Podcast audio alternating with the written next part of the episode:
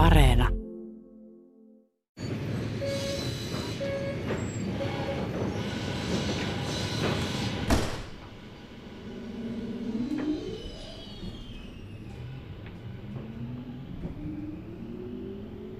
Kalasataman rakennustyömaa häviää silmieni edestä. Matkani jatkuu itään päin.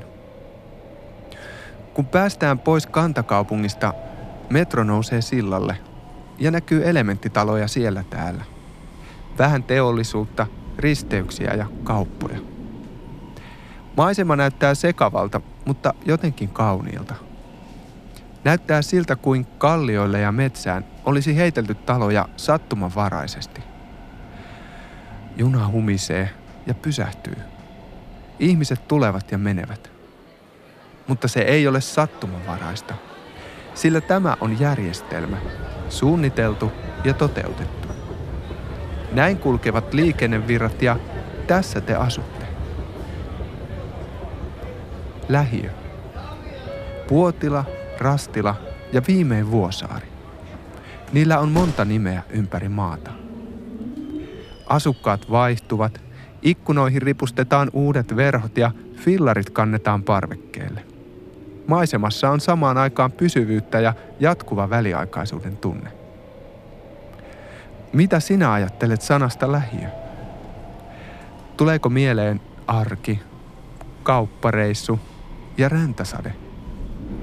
Tai ehkä mummola tai lapsuus? Minulle tulee mieleen tulevaisuus. Tulevaisuutta tuli 60-luvun lähiöihin ikkunoista ja ovista. Ja uuden olohuoneen televisiosta näkyi Apollo 11 lähtö.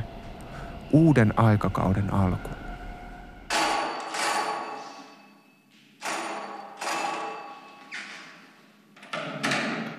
Etsin tässä ohjelmassa suomalaista tulevaisuutta. Tästä päivästä 1800-luvun lopusta, 60-luvulta ja 90-luvun Suomesta. Suuret yhteiskunnalliset murrosvaiheet ovat aina luoneet uuden ihmistyypin. Millaisia ovat suomalaisten tulevaisuuksien arkkityypit ja miltä muutos on heistä tuntunut? Kävin arkistossa etsimässä äänitteitä, nauhoituksia, kirjeitä ja muita todisteita. Soittelin ystävälle saadakseni aikalaisen kokemuksia. Etsin juttukavereita menneisyydestä, koska halusin tietää, miltä tulevaisuus tuntui, miltä se tuoksui ja miltä se maistui. Olen nyt perillä Vuosaaressa. Kävelen uimahallin ohi ja siitä se alkaa. 60-luvun lopulla rakennettu lähiö. Se ei ole vain elementtejä, ovia ja ikkunoita. Olemme täällä, koska lähiö on lineaarisen aikakäsityksen, edistyksen ja tulevaisuususkon huipentuma. Maailma, joka perustuu jatkuvalle kasvulle, optimismille ja ennen kaikkea uskolle tulevaan. Ja täällä asui tulevaisuuden ihminen. Mutta tiesitkö, että lähiön huipentunut tulevaisuususkon kertomus alkoi oikeastaan jo 1800-luvun lopussa? Millaiset ihmiset rakensivat tulevaisuuden silloin?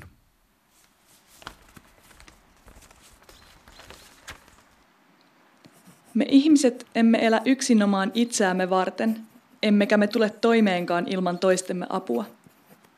Me elämme ensiksi sitä perhettä varten, johon kuulumme, toiseksi sitä kuntaa varten, jonka piirissä asumme, ja kolmanneksi sitä yhteiskuntaa, eli isänmaata varten, jonka onnellistuttamiseksi koetetaan tehdä työtä, ja sitä vartenhan mekin, tietääkseni, olemme seuraksi liittyneet. Vai eikö se ole juuri tämän isänmaamme perhepiirin onnelliseksi saattaminen, joka on tuleva työmme tarkoitus? Tulevaisuuden ihminen 1800-luvun lopulta. Juttukaverini menneisyydestä, Linda Rantanen. Kutsuin sinut tänne lähiöön. Katso ympärillesi. Tämä on sinun tulevaisuudessasi. Eikö olekin hieno? Elementtitaloja ja nostokurkia.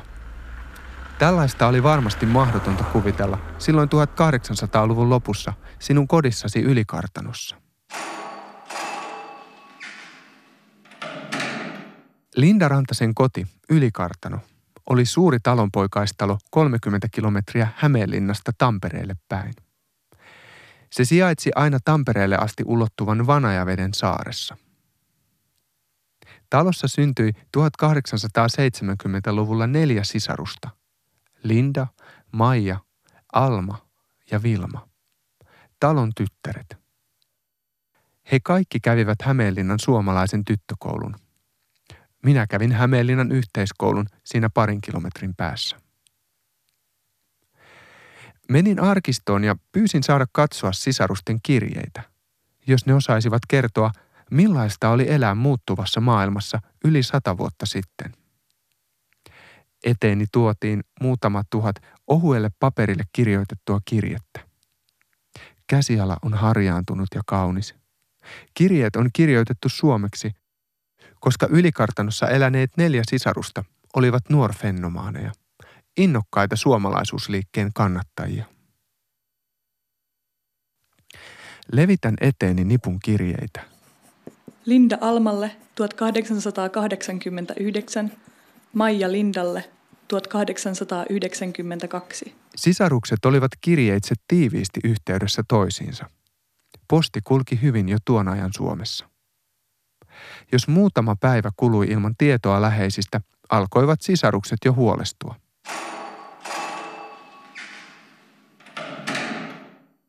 Alan lukea kirjeitä. Anteeksi nyt, Linda, kun tirkistelen sinun elämääsi, mutta minun täytyy ymmärtää sinun tulevaisuuttasi ja omaani. Ei täällä sentään ole mitään erinomaista kerrottavaa. Kirjoitamme nyt taas, kun on postipäivä. Kuinka sinä nyt voit? Me olemme voineet niin kuin ennenkin. Kovasti se aika on kulunut. Pojat eilen illalla sanoivatkin, että aika menee niin, ettei he ennätä enää tehdä mitään. Eskin sanoi, että kai se Nansen on pannut rasvaa sinne pohjoisnapaan, kun se nyt niin joutuisasti menee. Hän on ruvennut soittamaan viulua, niin siinä se aika menee myöskin. Kirjeitä tuntuu olevan loputtomasti. Suunnaton määrä arkisia asioita. Voisitteko tuoda minulle talvitakin? Koska te palaatte kotiin Keuruulta? Olen taas ollut sairaana. Ja niin edelleen. Kirjeistä alkaa kuitenkin paljastua jotakin. Tulevaisuus. Eihän siitä kukaan kirjoita suoraan paperille, mutta se on rivien välissä. Sieltä alkaa hahmottua koulutettu nuori nainen. Yksilö täynnä toiveita ja odotuksia 1800-luvun lopun Suomessa. Linda ja hänen sisaruksensa olivat käyneet kouluja. Tämä tarkoitti, että he eivät enää eläneet pelkästään maaseudun perinteistä syklistä aikaa, vaan heidät oli kiskottu siitä koulun penkille. Ja koulussa lapset oppivat uuden ajan. Koulupäivä organisoitiin kellon, ei luonnonajan mukaan. Lisäksi koulussa lapset saivat uusinta tietoa, esimerkiksi siitä, että he olivat suomalaisia ja että he olivat rakentamassa suomalaista tulevaisuutta. Sitähän koulutus on, parempaan huomiseen valmistautumista.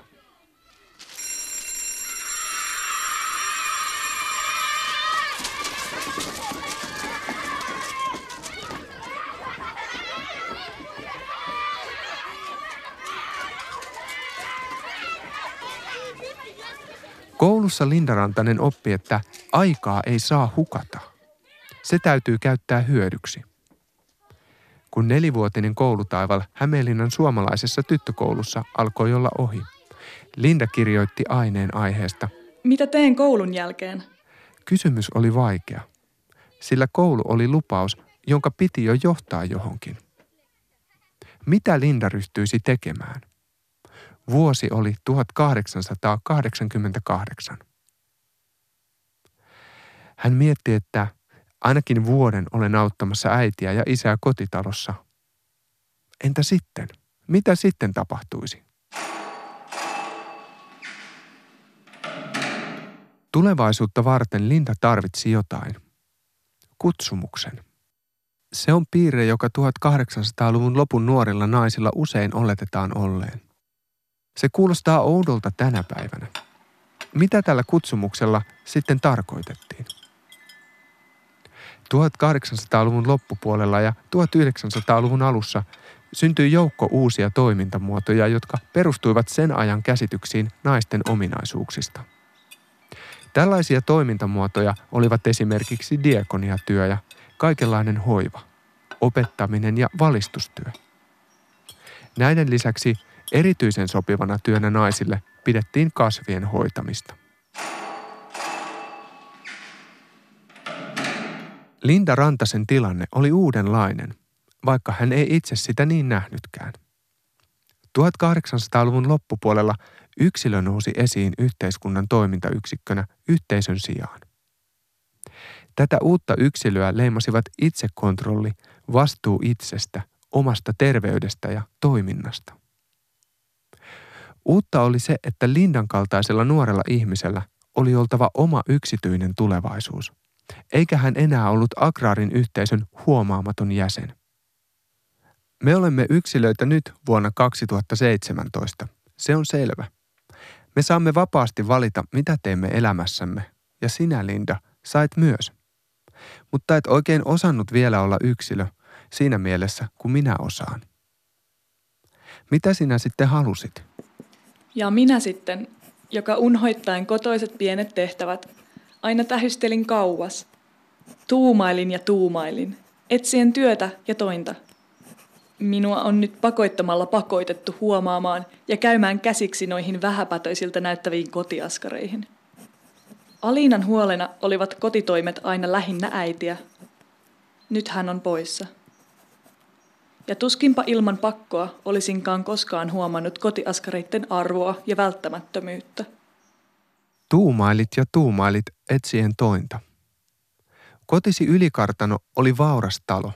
Ei rikas, mutta sen verran varakas, ettei tarvinnut raataa pellolla tai navetassa. Sait valita. Kerro, millaista oli kotona. Oliko siellä helppoa? Miten osasit sopeutua vapaamatkustajan rooliin kotitalossasi? Tuo on niin hirveän raskasta aina, että sitä mitä tarvitsisi kotona tehdä ei jaksa eikä pysty. Mitenkä liian niin harhaan mennyt se asia? Onko se jäänyt Jumalan johdon ulkopuolelle? Että ei minuakaan ole lapsesta asti totutettu ja vaadittu navetassa tekemään. Kenties silloin jäsenet olisivat vahvistuneet, ja nyt iloisella mielellä voisin reippaasti tehdä työtä ja tuottaa iloa isälle ja äidille. Mitä äiti ja isä sanoivat siihen? Vaativatko he jotain sinulta? Kuules, kun minä lujin sitä sinun kirjettäsi, niin minä itkin. Ja mitä vasten, en tiedä, vaan minä itkin ja lujin. Mutta varmaankin oli siitä syystä, rakkaat lapseni, kuin sinä pyysit anteeksi ja te olitten olleet niin hyviä lapsia, jota vastaan minä vallankin viime aikoina olin näyttänyt hyvin synkkämieliseltä ja ynseältä. Vaan se ei ole teitin syyne. Ehkä on vähän sekin vaikuttanut, jollemme ole osanneet johtaa teitä sillen työalalle, joka ehkä olisi ollut soivin teille. Näin kirjoitti Lindan isä Kaarle Rantanen. Linda päätti koulusta päästyään hankkia itselleen ammatin. Ensimmäinen yritys oli Haapaveden kasvitarha ja keittoopisto. Lindalla oli kuitenkin ongelma. Hänen terveytensä ei tahtonut kestää. Niin kuin hän äsken totesi, jäsenet eivät olleet riittävän vahvat. Tämän lisäksi riesana oli vakavampi tauti. Linda sairasti erityisesti naisille tuona aikana tyypillistä tautia neurasteniaa, kansankielellä hermostumista. Hän oli käynyt lääkärin puheella ja tämä sanoi, että Lindan sairastama hermostuminen oli laadultaan vaikeaa. Sen syyt olivat kuulemma johdettavissa vatsan alueelle. Näiden lisäksi Lindaa vaivasivat jatkuvat hammassäryt, pääkivut, jalkakivut ja yleinen uupumus. Saitko Linda ystäviltäsi jotain neuvoa?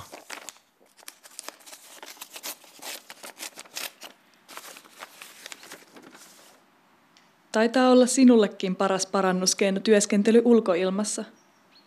Kuinka hyvin seurustelu kukkien ja kasvien kanssa sopii sinun hellään luonteeseen?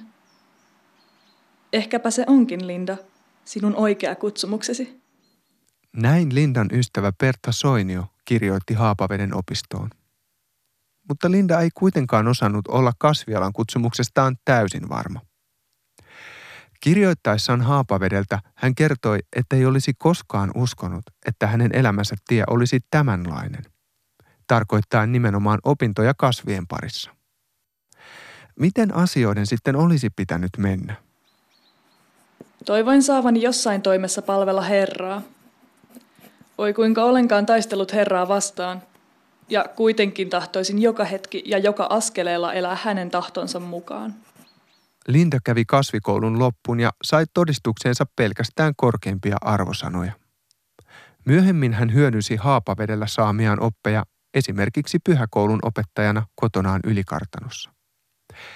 Siellä hän kirjoitti vihkokaupalla ohjeita siitä, minne salaatit olisi hyvä laittaa tai minne laitetaan pienet kasvilavat ja minne suuret.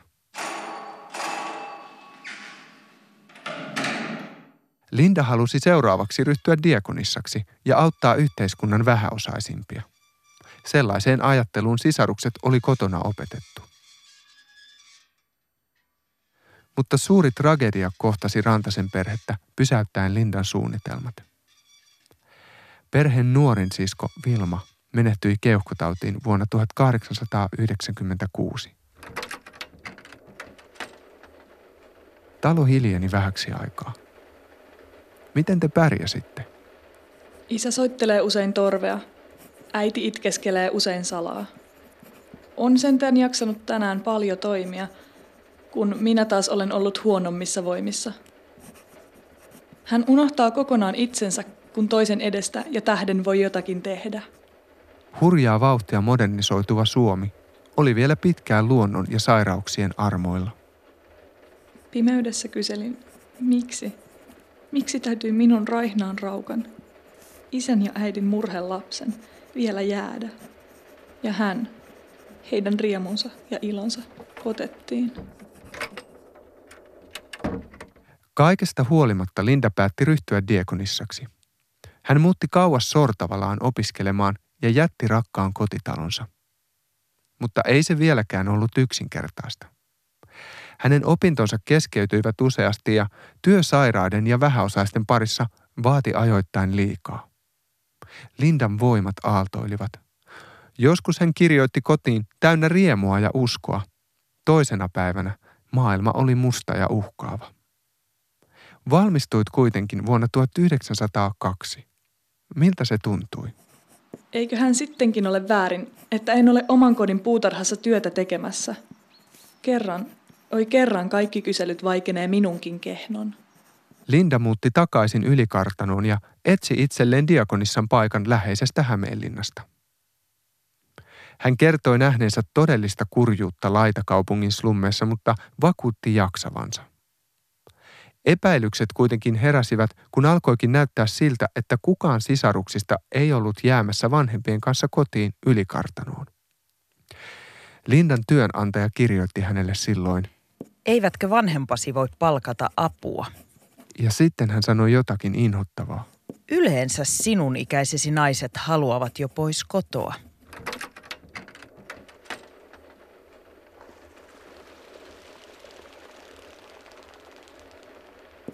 Älä Linda ole surullinen, sillä surullinen sydän kuivaa luut.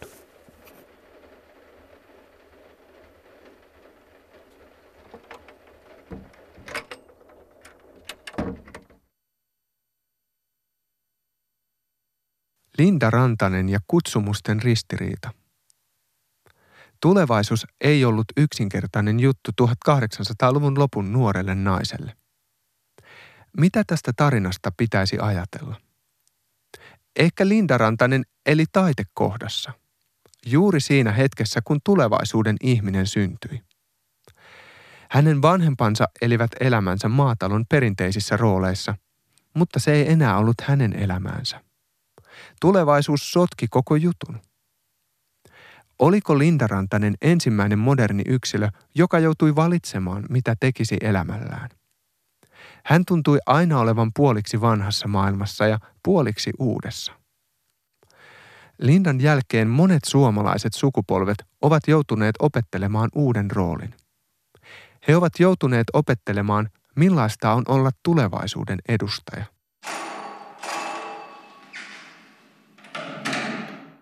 Linda joutui pohtimaan jatkuvasti omaa riittämättömyyttään. Hänen fyysinen heikkoutensa tuntui olevan rike koko systeemiä vastaan. Siis sitä systeemiä, joka valisti kansaa ja rakensi suomalaista kansakuntaa. Hänen heikkoutensa ei ollut pelkästään henkilökohtainen ongelma. 1800-luvun lopun suomalaisuusliike vaati jäseniltään paljon, ja sen jäsenet vaativat paljon itseltään. Kun luen lisää Lindan kirjeitä, löydän niistä aina vain enemmän ja enemmän velvollisuuksia. Lisää kutsumusta. Sisarukset järjestivät kotitalossaan kotikoulua, pyhäkoulua, raittiusseuraa, työseuraa ja vaikka mitä kokouksia. He ottivat vastuuta koko pitäjän hyvinvoinnista. No miltä tulevaisuus sitten tuntui 1800-luvun lopussa? Luulen, että se pelotti ja samaan aikaan loi valtavaa innostusta. Luulen, että Lindan tulevaisuus tuoksui kirjoilta ja papereilta. Lindan sukupolvi oli päättänyt tehdä maailmasta paremman muuttamalla itseään ja kanssaihmisiään. Se oli silloin tulevaisuus. Ja ehkä se toteutuikin. 60-luvulla ajateltiin, että ihminen on täydellinen, mutta vielä puuttui se täydellinen ympäristö tai yhteiskunta. Tarvittiin vielä hyvinvointivaltio ja tarvittiin lähiö. Mitähän Linda Rantanen olisi ajatellut 60-luvun Vuosaaressa? Luulen, että hän olisi ihmetellyt kaikkea sitä vapautta ja tasa-arvoa, kuluttamista ja elämän helppoutta. Ja sitä, mistä ne kaikki ihmiset sinne lähiöön tulivat.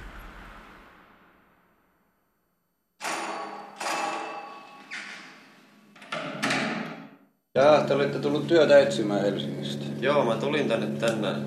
Mistä päin Suomea te olette kotoisin? Mä tulin Tervolasta, mutta lähden Lappiin. Jaa. Mitäs te olette siellä Tervolassa hommaa? Mä oon ajanut niitä metsäraktoreita ja aina vielä niitä hommia ollut tehnyt metsätöitä. Ne on semmoisia satunnaisia hommia ollut kai. Niin on, mulla on semmoisia välikausia aina välillä.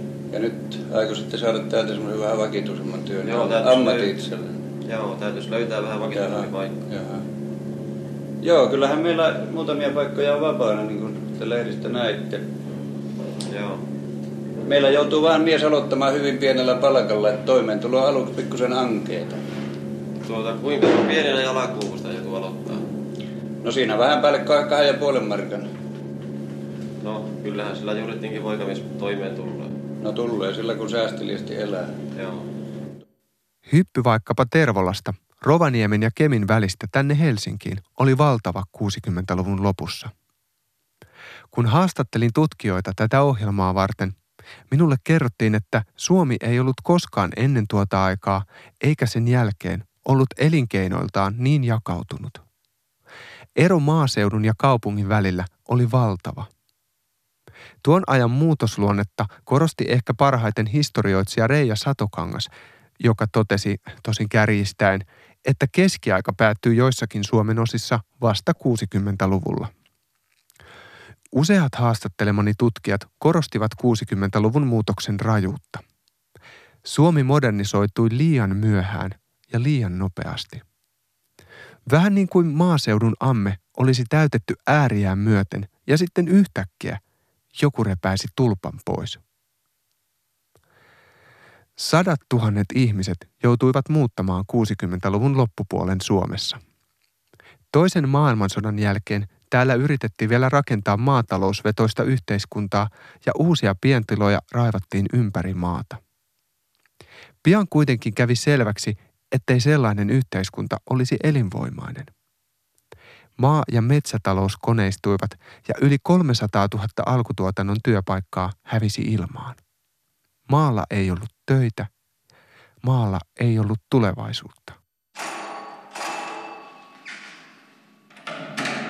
Hei nuori mies, kun tulit tänne Helsinkiin Tervolasta, mitä pakkasit mukaan? Et pelkästään reppusi, vaan sydämeesi. Tervolasta on Helsinkiin melkein 800 kilometriä.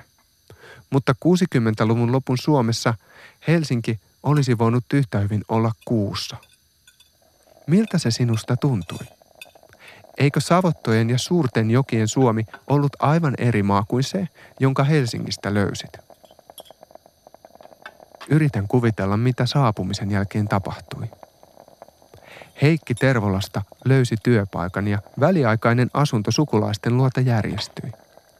Arki alkoi sujua uudessa kaupungissa. Mikä olisikaan Heikillä mielessä seuraavaksi? Luulisin, että perheen perustaminen. Mitä hän näki nostaessaan katseensa asfaltista? Vuoden 1966 kevään ja kesän nainen on muodin määräysten mukaan solakka, nuorikas, siro, ehkä vähän tyttömäinenkin. Talven aikana tutuiksi tulleet geometriset leikkaukset, kulmikkaat pelkistetyt linjat, kurees tyyli, kevytmielisen lyhyinen hameenhelmoinen sekä oppiset kuvioinnit kankaissa. Kaikki ne ovat tämän avaruusajan muotikauden vallattomuuksia. Avaruusaika. Tosiaan. Heikki on astunut henkisesti avaruusaikaan. Geometrisiä ja optisia kuvioita. Liian lyhyitä hameita. Niitä varmasti vilisi työmatkalla katukuvassa. Mutta minne sitä uskaltaisi mennä? Ei ehkä ravintolaan vielä, mutta työpaikan ruokalassa on yksi aika mukavan oloinen Liisa. Jos sille menisi puhumaan. Aloitimme asunnon etsimisen jo varhain keväällä ja suuren asuntopulan takia emme löytäneet ja häämme siirtyi syksyyn. Sehän kävi nopeasti. Liisa asuu tätinsä luona Töölössä, mutta nyt täytyy kai etsiä ensimmäinen yhteinen asunto. Meillä oli useasti lehdessä ilmoitus. Tuli muutamia vastauksia.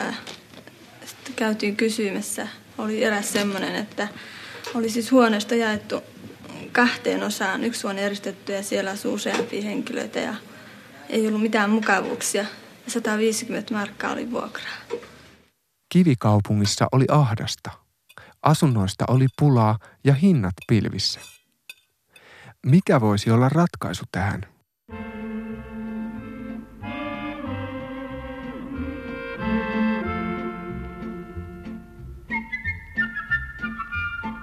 Maunulassa meitä kohtaa idyllinen asfalttikatu, jonka varrella puut ja pensaat kukkinen ovat saaneet sijaan. Entiset kuopat ja kallionkielekkeet on tasattu kauniin vihreällä nurmimatolla. Tavallisen mäntymetsän lisäksi löydämme täältä myös hohtavia hopeapajuja ja syksyn kylmää kauneutta säteileviä pihlajapuita. Talojen kauneusarvot on istutuksilla ja puilla tuotu entistä näkyvämmin esiin. 60-luvun suunnittelijat ajattelivat, että metsälähiöt olisivat sopivia maalta muuttaville suomalaisille.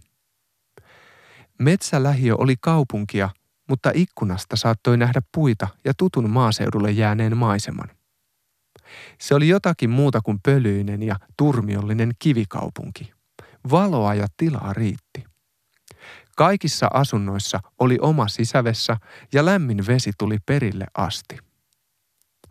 Nuori parimme ei muuttanut Maunulaan, vaan Vuosaareen. Ja nyt he asuvat siinä.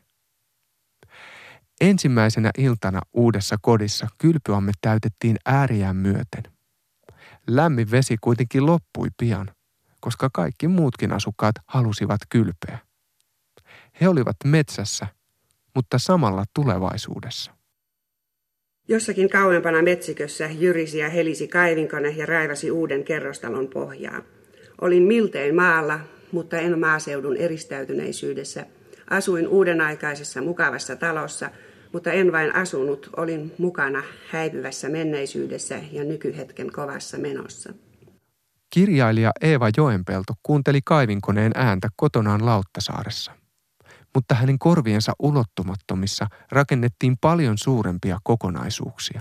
Asumalähiöllä tarkoitetaan asuintaloja sekä muutamia myymälöitä ja muita palvelupisteitä, ensimmäiset koulut ja jonkin verran harrastustiloja käsittävää erillistä kaupungin osaa. Elinkeinoelämää siellä on yleensä niukalti, virastoja harvoin ja sosiaaliset laitokset rajoittuvat tavallisesti lastentarhoihin. Useimmat lähiöt on rakennettu lyhyen ajan kuluessa kokonaissuunnitelman puitteissa teollisin menetelmin. 60-luvulla valtiovalta laati nopeat suunnitelmat asuntopulan ratkaisemiseksi. Haluttiin luoda asuntorakentamista tukeva järjestelmä, johon kuuluisivat pankit, rakennusliikkeet, valtio ja kunnat. Rakentamisen tehokkuutta ja tuottavuutta piti parantaa, että asuminen ei olisi liian kallista. Tämä tarkoitti maan hankkimisen, kaavoittamisen ja rakentamisen uudelleen järjestämistä. Rakentamisesta tuli nyt kuumeista teollisuutta. Tervolaan hirsistä rakennettu kotimökki oli todellakin keskiajalla verrattuna kaupunkirakentamiseen 60-luvun lopulla. Mutta oliko ikkunasta näkyvä luonto samaa kuin kaukana kotona? Kerrottiinko lapsille iltaisin samoja tarinoita kuin Tervolassa, vai jäivätkö ne matkalle?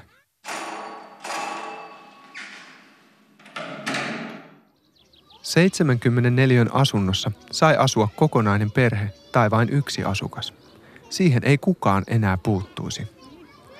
Suomalaiset olivat nyt vapaita valitsemaan syntyperästä ja elämäntilanteesta huolimatta. Se oli suomalainen 60-luvun utopia. Sitä maalta Helsinkiin saapunut sekatyömiehemme ei osannut nähdä. Hän oli sen sisällä.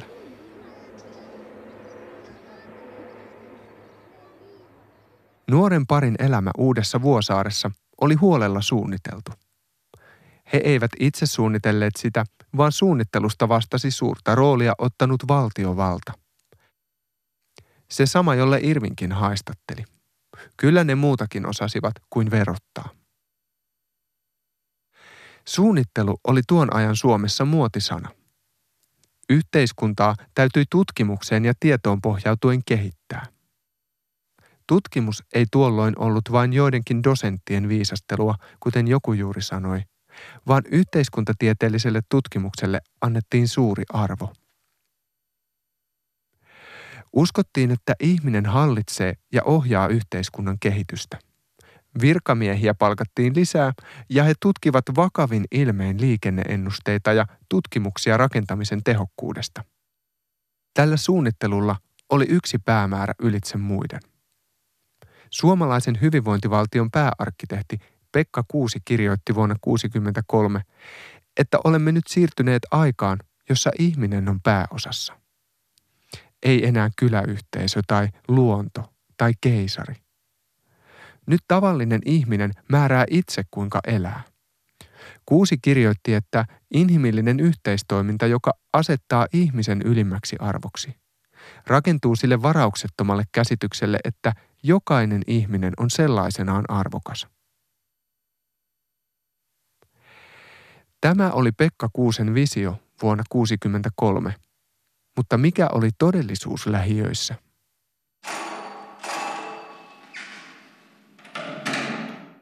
Asumalähiössä eläminen saa nuoren ihmisen maailmankatsomuksen supistumaan. Yhdyskunnan ympärille levitettyä näkymätöntä noidankehää on vaikea rikkoa ja asukkaista tulee pikkumaisia materialisteja, joille ruumiillinen hyvinvointi on pääasia. Kaupunkimaisten yhdyskuntien syntyminen korpien, rämeiden tai peltojen keskelle on vielä siksi nuori ilmiö, että toistaiseksi voidaan vain arvailla, mitä kaikkea se tulee merkitsemään näiden sivistyksen selustaan jätettyjen ihmispoloisten henkiselle terveydelle. Niin kuin ihmisillä aina, teoria ja käytäntö saattavat poiketa toisistaan. Näin oli myös lähiön tapauksessa. Paperille piirretty viiva oli todellisuudessa tie Vuosaareen, ja sitä viivaa pitkin kulki vain muutama bussi kaupunkiin. Ei metsälähiöstä tullut vanhan kyläyhteisön kaltaista paikkaa, jossa kaikki tunsivat toisensa. Siitä tuli vahingossa jotain aivan muuta. Miten kävi Heikille? Löysikö hän kadotetun yhteisön ostarin pubista, tutusta korttiringistä? Tuliko hänestä urbaanin tuhoutujatarinan sankarihahmo, perheensä menettänyt juoppo? En halua uskoa sitä. Luulen, että Heikki oli tulevaisuuden mies. Hän osasi ottaa paikkansa uudessa maailmassa. Ehkä hän jopa nautti siitä, niin kuin nousukkailla on tapana. Mikäpä symbolisoisikaan nykyaikaista asumalahioita sen paremmin kuin ostoskeskus kaikkine pankkeineen ja hyvin varustettuine valintamyymälöineen. Tuo prameilu ja yltäkylläisyys osoittaa, että lähiöasukkaat ovat nuorekkaita ja hyvin toimeentulevia. Ostoskeskuksissa on tiettyä nousukasmaisuutta, sillä myös useimmat asukkaista ovat nousukkaita. Lähiössä punnitaan naapurin kelpoisuus yleisesti asunnon ja ostoslistan suuruuden perusteella. Lähiössä asuminen ja hyvin varustetussa valintamyymälässä asioiminen innostaa helposti erikoislaatuiseen kilpailuun. Jos Virtasella syödään tänään paahtopaistia, niin totta kai meilläkin. Tervolassa ei varmasti osattu vielä kuluttaa, mutta Vuosaaressa osattiin. Uusia lähiöitä suunniteltaessa kiinnitettiin paljon huomiota siihen, että itsepalvelupohjainen vähittäiskauppa toimisi. Mutta se ei yksin riittänyt. 60-luvulla suomalaiset täytyi opettaa kuluttamaan. Uusi ostamisen muoto, osamaksu, ilmestyi tuoreiden kuluttajien elämään. Myymälät kasvoivat ja valikoimat sen myötä. Lähiöstä asunto ostettiin usein velaksi ja moneen pihaan ilmestyi säännöstelyn lakattua ensimmäinen auto. Suomalaiset ottivat lainaa ja oppivat käyttämään rahaa uudella tavalla.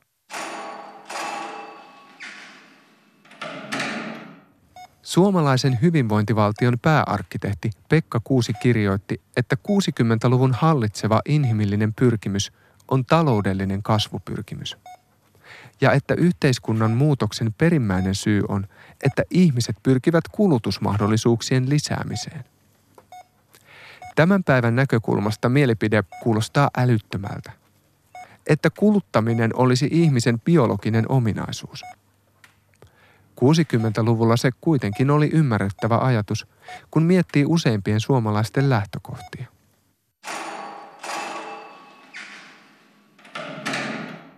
Suomalaiset lähtivät 60-luvulla pelloilta ja savotoilta, ja heistä tuli kaupunkilaisia kuluttajia. Avaruusajan optimismi hiipi entisen sekatyömiehemme asunto-osakkeeseen Vuosaareen. Lähiössä valokeilaan astui muiden kanssa tasavertainen yksilö. Kun kuuntelen 60-luvun lähiöistä löytämiäni nauhoja, jää päällimmäiseksi tunteeksi ristiriita. Etsin tulevaisuutta ja tulevaisuuden ihmistä, mutta en osaa päättää, mitä hän ajatteli. Vaikka kuva lähiöistä on usein negatiivinen, ne olivat tulevaisuus ehdottomasti. Lähiöt olivat teknologiaoptimismin ja hallitun, suunnitellun ja tulevaisuuteen katsovan yhteiskunnan kuva.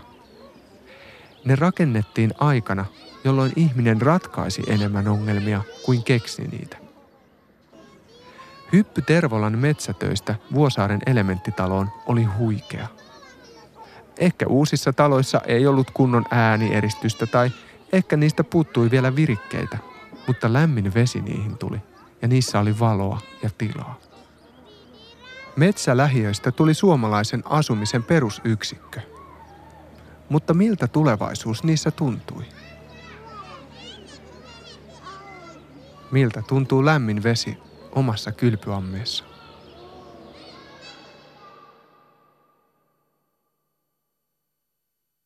Vuonna 1999 lähdin kaverini kanssa Interrailille. Silloin maailma oli auki. Alan soitella ihmisille, jotka tunsin silloin 90-luvulla. Mitä me ajattelimme tulevaisuudesta? Millaisia me olimme? 90-luvulla Suomi koki viimeisen voimakkaan tulevaisuususkon aikakauden. Mitä se tarkoittaa? Silloinhan oli vain lama ja hirvittäviä vaatteita. Sain kuulla, että tulevaisuususko perustui muun muassa Nokian satumaisen kasvun, Itä-Blokin kaatumisen ja EUn avaamien mahdollisuuksien yhdistelmään. Ja kaiken tämän lisäksi me luulimme vähän aikaa rikastuvamme.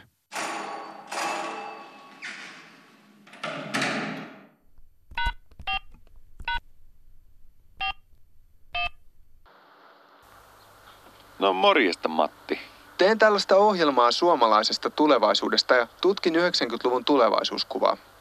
Mä ajattelin soittaa sulle, kun mehän käytiin silloin siellä reissuskimpassa. 99 se taisi olla. Joo. Mä oon täällä Vuosaaressa nyt. Tää lähi on aika siisti paikka. Suomalaisen tarinan lakipiste ja keskikohta. No tätä on vähän vaikea selittää. Ota kun mä yritän. Kun lähiöt rakennettiin, uskottiin loputtomaan kasvuun, teknologian voittoon, hyvään ihmiseen ja tulevaisuuteen. Ootko ajatellut tätä? No en oikeastaan. Musta lähiöt on aika ankeita. Mutta 90-luvussa oli kyllä hieno aika. Mä muistan yhden bileet vuodelta 1999. Ne oli Katajannokan rannassa, yhden IT-firman konttorissa. Siellä ilmasta viinaa ja flipperit. Ne tyypit myy jotain Nokialle. Mä mietin, että sillä että tää on niiden työ. Okei. Sori, että mä käytän sua todistusaineistona. Mä haluan palata siihen aikaan. Miltä maailma ja tulevaisuus näytti silloin vuonna 1999? No, mulle tulee ekaksi mieleen reilimatkaan. Mentiin Berliiniin ja sitten sieltä Prahaan. Nukuttiin kadulta junassa, ettei hirveästi kuluisi rahaa. Ja juopoteltiin ja sitten taas mentiin. Mitään erityistä päämäärää tällä matkalla ei selvästikään kyllä ollut, mutta tiedätkö, mä olin 17. Täytyy lähteä pois kotikaupungista katsoa, pärjäisikö muuallakin. Okei. Tämä on kiinnostavaa. Miksi piti päästä Eurooppaan ja erityisesti Itä-Eurooppaan? Siellähän käytiin aina silloin.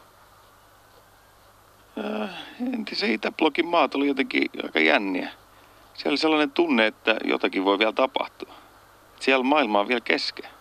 Säännöt oli luomatta. Ja meidän tulevaisuutemme Suomessa oli upea, mutta se oli jotenkin tylsä ja valmis. Hävettää sanoa näin, mutta hyvinvointivaltio oli kuolettavan tylsä. Muistan, kun Prahassa eräs mies tuli myymään mulle Adidaksen lenkkareita. Hän oli niistä erittäin innoissa. Muistan ajatelleeni silloin, että tuolla ei ole vielä Adidaksia, mutta meillä on kaikkea. Ja mä häpesin sitä silloin. Ja mä halunnut elää valmissa maailmassa. Halusin, että multa puuttuisi edes lenkkarit. Okei. Suomi tuntui sinusta valmiilta 90-luvulla. Se ei ollut liikkeessä. Tai oli, mutta et tuntenut sitä. Halusit käydä katsomassa yhteiskuntia, joiden tarina oli vielä kesken. Piti nähdä sellaisia paikkoja, joissa oli liikkeen tuntua ja keskeneräisyyttä. Muistan tämän kaiken. Tätä en olisi silloin osannut pukea sanoiksi, mutta nyt kun kuulen sen noin, samaistun siihen kokemukseen. Vaikka 90-luvun lama ja poliittiset muutokset olivat valtavia, ne eivät riittäneet tuomaan dynamiikkaa yhteiskuntaan. Meidän maailmamme oli valmis. Kertomus oli päättynyt. Mulla on sitten matkasta jotenkin sellainen muisto, että koko Eurooppa tuntuu olevan täynnä samanlaisia nuoria kuin me. Rinkat selässä ja peukalot hihnojalla vapaina kiehtovassa maailmassa. Selitin hostelleessa puolikas viskipullo edessä, niin kuinka menee yliopistoon ja muuta jonnekin. Ja mä olin ylpeä Nokiasta silloin, vaikka nyt se tuntuu ihan äykkään. Ovatko 17-vuotiaat nyt ylpeitä telakasta tai superselistä, en mä tiedä. Mä ajattelin silloin reilatessani Ranskassa, että olen samanlainen kuin te ranskalaiset. Meillä on vaan Nokia ja sitä paitsi me ollaan samassa EU-skin. Minulla on samanlainen tulevaisuus kuin teillä. Minulla on samanlainen tulevaisuus kuin teillä ranskalaiset. Se oli suuri ajatus.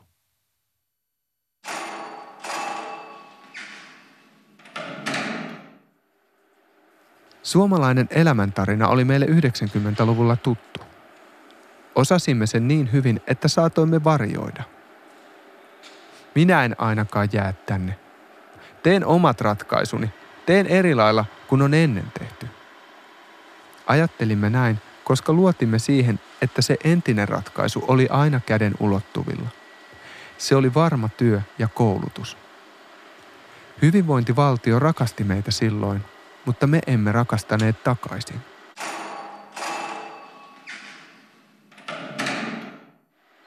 Olimme 90-luvun lopussa suomalaisen edistysuskon huipulla, koska ajattelimme, että enää ei tarvitse edistyä. Maailma tuntui valmiilta parin vuoden ajan. Fenomaanit tajusivat 100 vuotta aikaisemmin, että tulevaisuus on olemassa. 60-luvun nuoret tajusivat, että ihminen rakentaa oman tulevaisuutensa. Me 90-luvun nuoret tajusimme, että tulevaisuus on jo olemassa. Me lähinnä elämme siinä.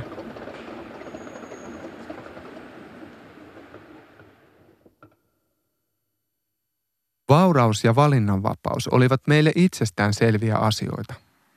Siis vauraus laajempana ilmiönä. Kadut korjattiin, lääkäriin pääsi ja urheilukenttä oli kunnossa. Emme edes tienneet, että se oli vaurautta. Elintaso oli vaihtunut elämänlaaduksi jo niin kauan sitten. Meillä oli vain laadun erilaisia vivahteita. Mutta eihän nuorten kuulunut ajatella tällaisia asioita 90-luvun lopussa. Vaikka kyllähän meille kerrottiin, mistä kaikesta piti olla kiitollinen, mutta emme oikeasti tajunneet sitä. Tulevaisuus alkoi fennomaaneista ja päättyi meihin. Me olimme valtakunnan jalokivet Nokia-puhelin taskussa etsimässä vähemmän turvallista kadunkulmaa, jossa voisi tajuta, että vakaa yhteiskunta ei ole itsestäänselvyys. Muuten sitä oli mahdoton ymmärtää. Se oli nuoruutta, mutta myös 90-lukua. Olimme osa viimeistä suomalaista utopiaa. Yritimme katsoa sitä Euroopasta käsin, mutta emme nähneet. Se oli niin lähellä.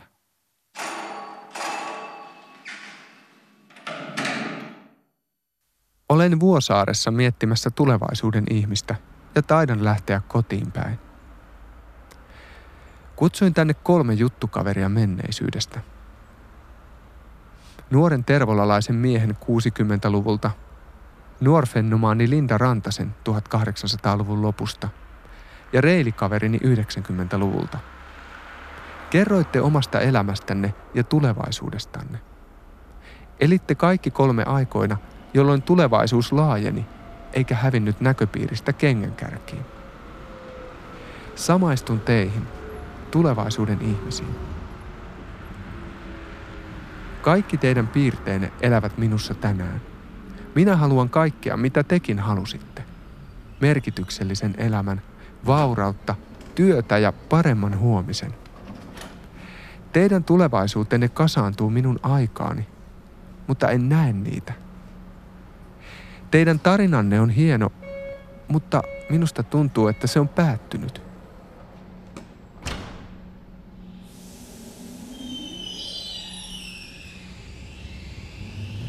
Nyt on aika jättää jäähyväiset ja palata kotiin. Hyppään metroon ja tulen takaisin nykyhetkeen. Etsin tulevaisuutta sieltä, missä sitä kuulemma oli, mutta ei se ollutkaan niin yksinkertaista. Halusin tietää, miltä tulevaisuus tuntui. Ehkä siihen voi vastata vain konkreettisesti, että se tuntui penkkinä pyllyn alla 1800-luvun lopun koulussa. Lämpöisenä vetenä 60-luvun uuden metsälähiön kylpyammeessa tai reppuna selässä 90-luvun Itä-Euroopassa. Olen Matti Johannes Koivu ja tämä on Tulevaisuuksien historia. Seuraavassa jaksossa menemme kouluun ja katsomme, millaisia olivat tarinat, joista koululaisten tulevaisuudet syntyvät.